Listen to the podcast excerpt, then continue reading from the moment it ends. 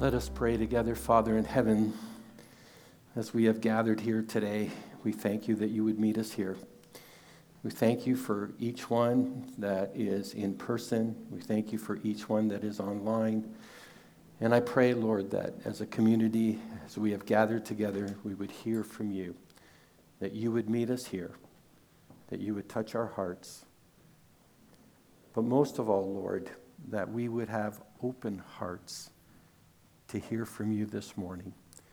And we thank you. In Jesus' name, amen.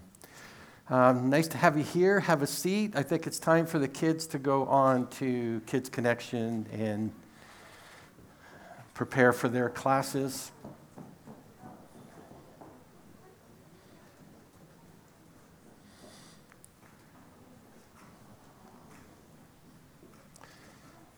Thanks to all the workers that are involved in that ministry.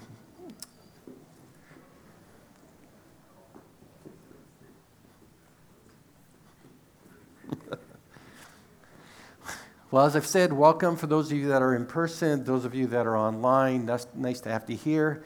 And we're starting a brand new series on forgiveness called The Grudge. And as I stand up here before you this morning, I'm asking myself, what was I thinking?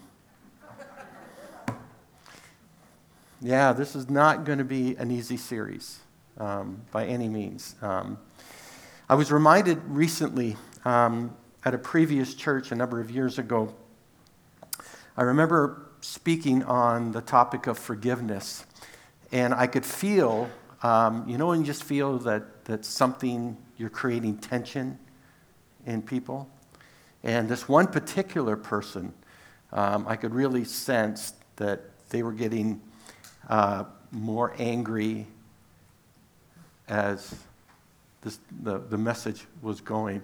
And sure enough, after the series, after the message, the person came up to me and said, I need to talk to you. Okay, so, you know, we set up a time and all of that. And as I sat down with this person, um, he let me know that he was an uncle of uh, a young woman who had been murdered. And if I told you the name of the murderous couple, you would recognize them right away.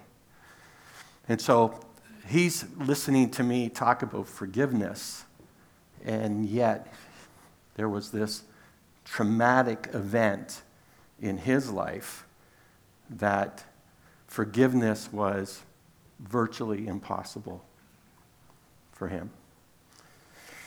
And I remember spending many times, many coffee meetings after that, trying to work through any concept of forgiveness with him.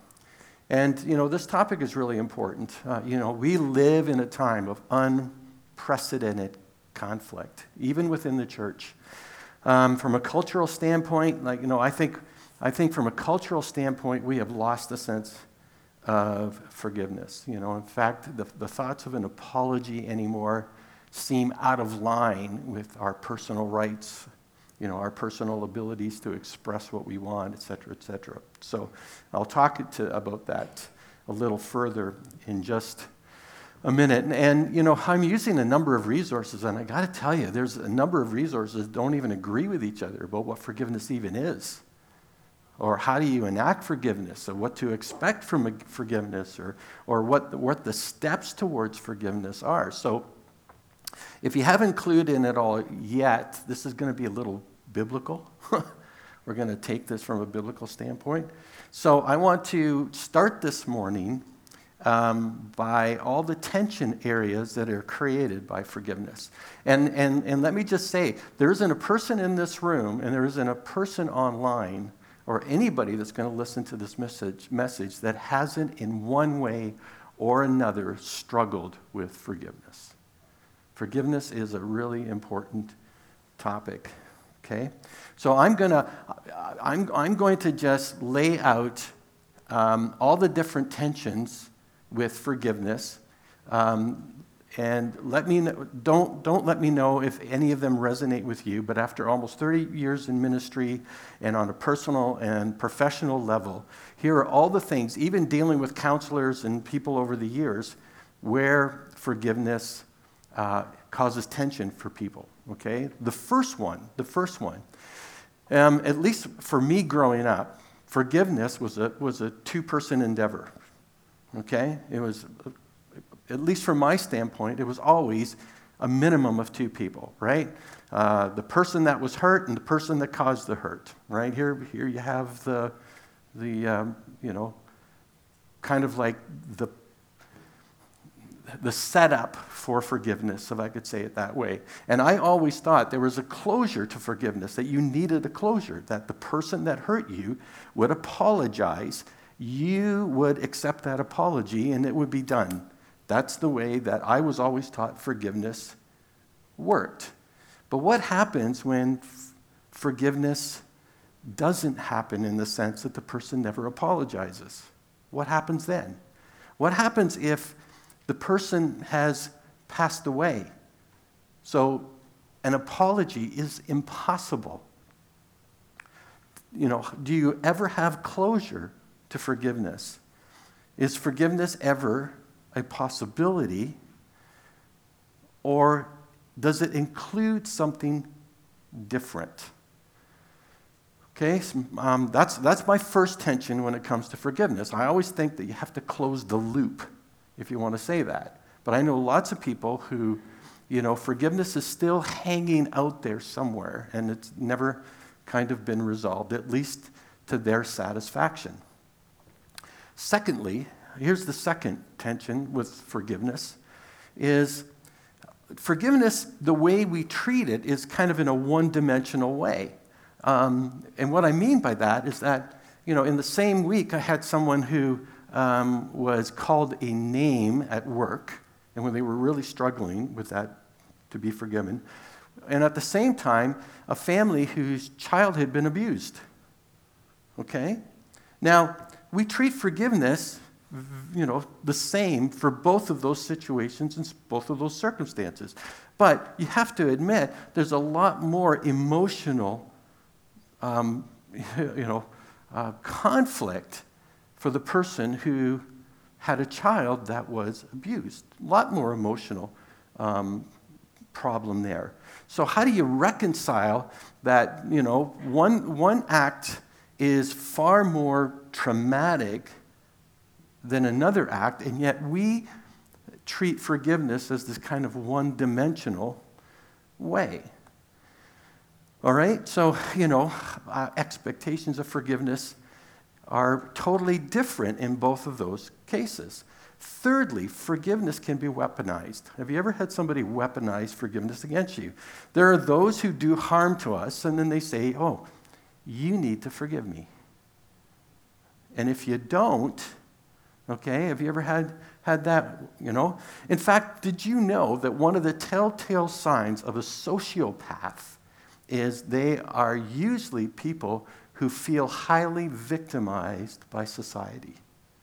Okay, so if you know somebody in your life that's always playing the victim, that is, that is according to um, psychiatrists and that, that's usually an indication of someone who is a sociopath. And a sociopath is typically one out of every 25 people in society, in our population, is a bona fide sociopath. Did you know that? Wow. so, um, that's what happens. And, and that's what a sociopath does. They'll play the victim, they get sympathy from people, and they'll use that as a means of you know, gaining people's trust and gaining people opportunity in the relationship. So that's another way that, you know, uh, forgiveness can, can be weaponized. Here's fourth. If you're a believer here this morning, if you're a believer online, if you're a believer here this morning, um, forgiveness is a non negotiable for people who are followers of God. There are all kinds of therapists, social media influencers, uh, you know, uh, professional people, uh, you know, people in the arts who always advocate for forgiveness. or they say you should forgive, etc., etc. But if you're not a follower of God, you can take that advice or leave it.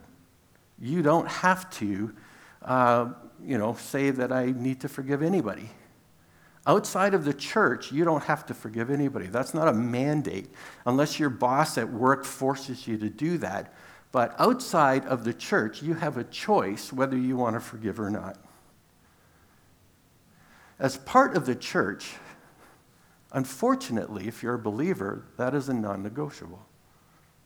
At some level, forgiveness has to be a part of your experience. Now, I know that's a huge tension area, isn't it, if you're a believer here this morning? Because you're probably sitting there this morning thinking particular situation, if you're a believer here this morning, of a, of, of a, of a, of a hurt, of a pain, of something that is going to be really difficult for you to navigate with forgiveness. Fifth, Here's the fifth tension that I, I think happens with forgiveness is that we can have an overwhelming sense of guilt. Uh, you know, when forgiveness is hard, which is just the point that we just said, for many people, uh, forgiveness can be really hard. There's a trauma there. There's, there's something that, in fact, you can't even point to the very person who did it to you because there's just so much, uh, you know, even cultural influence or something. But there are, you know, there are times I've sat with believers and they're struggling with forgiveness, but added to the struggle of forgiveness is this incredible guilt they have because they're struggling with forgiveness. And they'll say to me, I, know that Jesus says that we should forgive, but this hurt is so deep, this hurt is so painful, this hurt is something I'll never forget. And yet, how can I ever forgive? How can I ever forgive? So they carry not only the inability or the emotional difficulty they have for forgiving, but they carry the guilt along with it. Okay? Number six, um, forgiveness can feel like we are letting people off the hook. That's one of the things that happens with forgiveness. We can feel like we just let people off the hook. Um, you know, they did this to me. Uh, I didn't. I didn't. How many times have we said, I didn't feel the apology was sincere.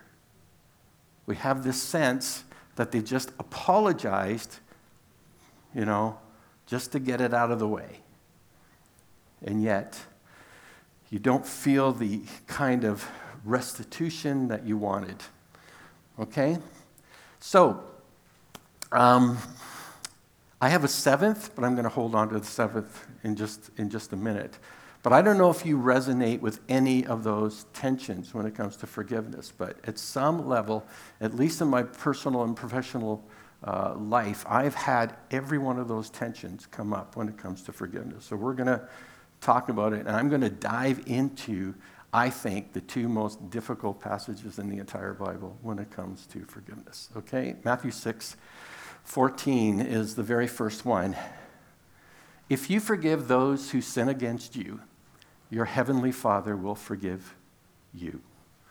But if you refuse to forgive others, your Father will not forgive your sins. Okay, um, can we all say ouch? One, two, three, ouch. Yeah. Yeah. That's, that's, that's a hurt, isn't it? That's a tough one. This passage, by the way, comes right after the Lord's Prayer. Our Father who is in heaven, uh, hallowed be your name, you know. And then it says, it has that one section in it, it says, forgive us our trespasses, you know, as we forgive those who trespass against us. And that entire prayer, and it's not very long, that's kind of like the one personal piece that's added in there. And Jesus even reinforces that piece because at the end of it all, this is what he says about forgiveness. Okay? Um, so this is this passage is not talking about you losing your salvation. All right? It's not a passage about losing your salvation, but it's a passage about your daily lives and how you live out your life in terms of forgiving others and your relationships and all that kind of stuff. Now, why this is such a hard passage to navigate, it's because it's an absolute statement, okay?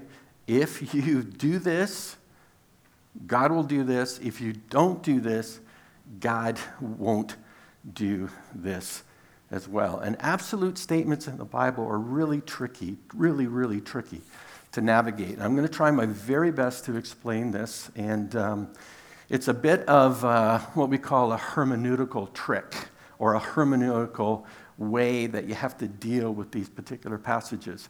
Uh, and I'm going to use a parallel absolute statement to kind of show you how to navigate this particular one. How many of you remember in the Ten Commandments it says, do not steal? Okay? Do not steal, and there's a period after it.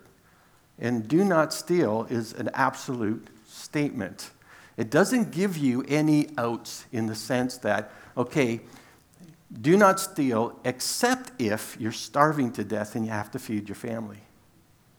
Do not steal, you know, unless it's from a zillionaire and he'll never know that you took 25 cents from him. Okay? It doesn't give you an out, it's an absolute statement. If you steal a pencil from your boss, in God's eyes, that is stealing.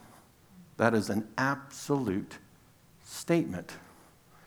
And that's one of those statements that, you know, stealing is stealing is stealing when it comes to God. Okay? And absolute statements are needed in the Bible because of our humanity, our tendency to humanity. Okay? Here's, here's what would happen if we had, you know, if we had all these outs, we would create outs until such a time that stealing doesn't matter anymore. Okay? That's the tendency that we would have if we had all these particular outs. That's why God has to say to us, stealing is stealing is stealing is stealing. Because we can rationalize and we can justify times where we're going to think stealing's okay. And they may be okay, but in God's eyes, it's still stealing. And that's part of the problem that happens.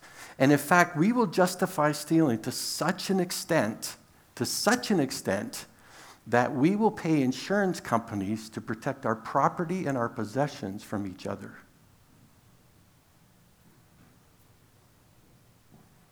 No? No? Am I crazy? Okay?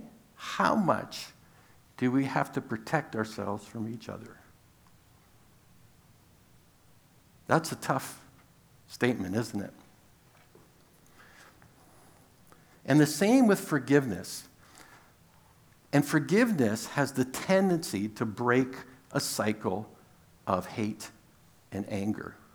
Okay? If we, if we don't allow forgiveness to enter. You did me wrong, I'll get you back. You did me wrong, I'll get you back. You did me wrong, I'll get you back. I forgive you. Okay? That's what happens in a cycle if forgiveness isn't part of the equation. Now, that's, those are just some hard realities and some absolute statements because God is absolutely righteous. God is absolutely good. God gives us plan A of how we best should live, and yet we end up in C, D, E, F, some of us all the way to Z. Okay? But forgiveness is very, very, very So, this is a very demanding passage, very demanding passage. But it's one of those absolute statements that comes out of the Bible. So, we have to navigate it very, very clearly. Second passage comes out of Matthew 18 21, where Peter goes up to Jesus and says, Lord, how often should I forgive someone who sins against me? Seven times? No, not seven times, Jesus replied, but 70 times seven. Now, uh, contextually, you have to understand what's going on here. Peter is reciting a rabbinical understanding of forgiveness. The rabbis at the time would say, A person, if they for, you know, ask for forgiveness three times, it's authentic repentance. But if it's a fourth time, don't forgive them because they're lying. They're not truly repentant. If they've done it four times, that's the limit. And Peter, in asking Jesus, is kind of going above the limit. He says, okay, um, what, seven times. And Jesus goes, no, no, you're missing the point. In fact, if the person asks for forgiveness, you should be at least gracious enough to say, okay. Say, okay.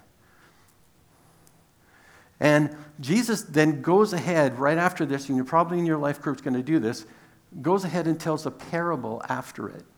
He tells the parable of a king who calls in a servant who owes the king a lot of money. And, you know, it's, it's in the millions. And if you want to convert it to today, it's just a lot of money. And the person can't pay for it, can't pay the, the king back at all. The king says, you know what? I'm going to forgive the debt. And then that same servant goes to somebody who owes him money and it's only a small amount and doesn't forgive him. And in fact, you know, demands the money and everything. The king hears about it and takes this guy, throws him into jail, and says, How can you be ungracious and unforgiving when I forgave you a lot and you wouldn't forgive a little? That's a pretty powerful parable that Jesus told. All right? But here is the point of all this. And you know, here's, here's what's really important for us to realize that Jesus is moving us into a direction of this that as believers, we are called to lean into forgiveness as opposed to vengeance, revenge, or retaliation. And that should be on the screen in just a second here. As believers, we are called to lean into forgiveness as opposed to vengeance, revenge, or retaliation. That is biblically what we are called to do. We are called to lean into forgiveness. Um, as difficult as that is, that is what God expects of us. Okay? Now, here I want to point out uh, point number seven that I've struggled with, right? And I call this the problem of the God to human uh, concept of forgiveness. How does God forgive us? God forgives us when we repent. God forgives us when we come to Him and we ask for forgiveness. We repent of our sin. We ask God to make us whole again. We ask God to, you know, um, cleanse us from, you know, the, the things that we've done in our lives and to make us new creations and stuff like that. Okay? And where I struggle with this whole idea of forgiveness, and this is a personal struggle, is why is it when it comes from people to people, we don't model the God to human concept of forgiveness? That we are called to forgive, but what about this thing called repentance? What about this thing of a person sincerely coming to you and saying, I'm really sorry, I hurt you, I hurt you deeply. Would you please forgive me? Okay? Now, I don't have an answer for that. Maybe that'll be next week's message. Okay? But that's another tension area because I think one of the things that we assume right away is that the minute somebody's done wrong, you're called to forgive. But, but where's, the, where's the repentance? Where's the desire for reconciliation? Where's the desire for something to happen that allows the forgiveness to be genuine, authentic, real, and to close the loop. Okay? That's another struggle area that you need to, to wonder about. No? Yeah? Okay? Um, and I struggle in that area um, where we're just haphazardly told to forgive. But that is not the God to human versus human to human you know, paradigm that equals the way God forgives us. And I know that's a problem. I know that's going to cause some people some anxiety and some difficulty, but I think that's a really important aspect to forgiveness, at least the way it's presented biblically. 1 John 1 9 says uh, if we confess our sins, he is faithful and just to forgive us and cleanse us from all unrighteousness, all, all wickedness. That's the pattern given in the Bible. Okay? And, I, and of course, we, we need to lean into forgiveness. I know that's very, very important, but that's what we need to do. And I know I've raised a lot of questions. This is an introductory um, message, and I know I've probably raised a whole bunch of questions. And I promise you, in the next, you know, three messages after this, we're going to start putting some, some meat on, on these in, in, in ways. But I do want to present really quickly a model moving forward. This comes from Dr. Henry Cloud. This comes from other counselors and um, uh, other, uh, other people who specialize in this kind of thing. And I think it's really, really important um, if we at least give you the framework and see if we can't work with this moving forward. But number one is this uh, forgiveness has to do with the past. Forgiveness has to do with the past. This is what you know, Dr. Henry Cloud presents, a number of other counselors present. Um, I've even heard counselors locally um, um, say this. Uh, wrong can never be undone, but it can be forgiven. Wrong can never be undone, but it can be forgiven. To forgive for many writers means to let it go. Okay? That's why sometimes forgiveness falls on our shoulders when you look at this kind of model. It's, am I willing to let this thing go? Okay? Because forgiveness deals with the past. And we don't want to be trapped by the past, by things that have happened that allows us to continue with an unforgiving spirit moving forward. Because that has happened and it's virtually impossible to, to correct or realign it or anything like that. This is why uh, it, it, means um, for many people that forgiveness has to start with us in one way or another. Okay? Um, the, next, the next two is reconciliation deals with the present. Reconciliation deals with the present. So you've been hurt, okay? it, it's festering in the present, then we move into reconciliation. How does that handle, okay? Um, and I guess I'm, I'm just introducing these next two parts, but we're going to unpack them as, as we go. Okay? And third, trust has to do with the future. Trust has to do with the future. Okay? Okay.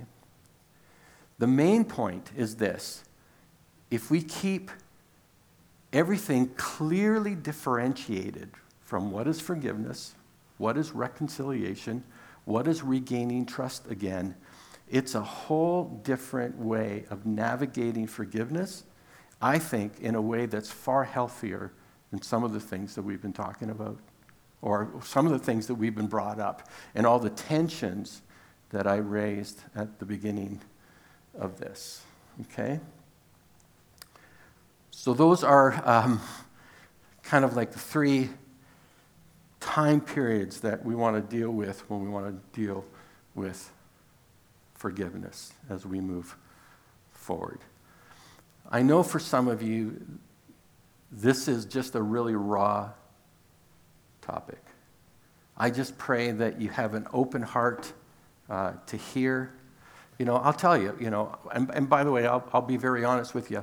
I'm dealing with a situation personally right now that is virtually, I want to say virtually impossible, but, it, but it's not.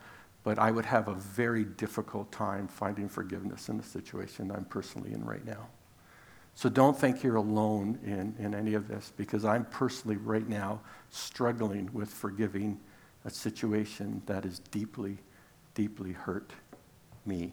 So when we talk about, you know, the, the emotional, um, you know, thing that exists inside of us that demands forgiveness and yet creates a barrier within us, I totally get it. I totally, totally get it. So, can we, for the next three weeks, navigate this in, in a godly, biblical way so we can be a good example of what it means to forgive, just as Christ, God in Christ, forgave us. Can we do that? All right, let me pray.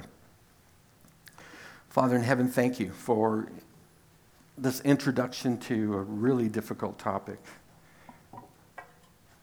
So, Father, I pray that as we begin this series and continue to navigate for the next three weeks, I pray, Lord, that you would help us to see the importance of forgiveness,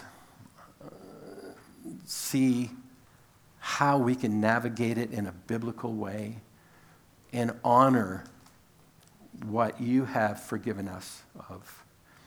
And to do so in a way that restores relationships, that helps us to navigate those difficult and emotional times, but brings us to a place, Lord, where um, we can release the past in a way that doesn't bring us hurt or difficulty or continue to uh, expose the wound in a way that hurts us on a daily basis. So, Lord, help us to navigate this so well.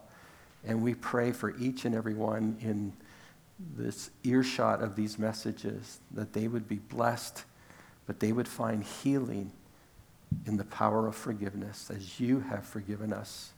In Jesus' name, amen.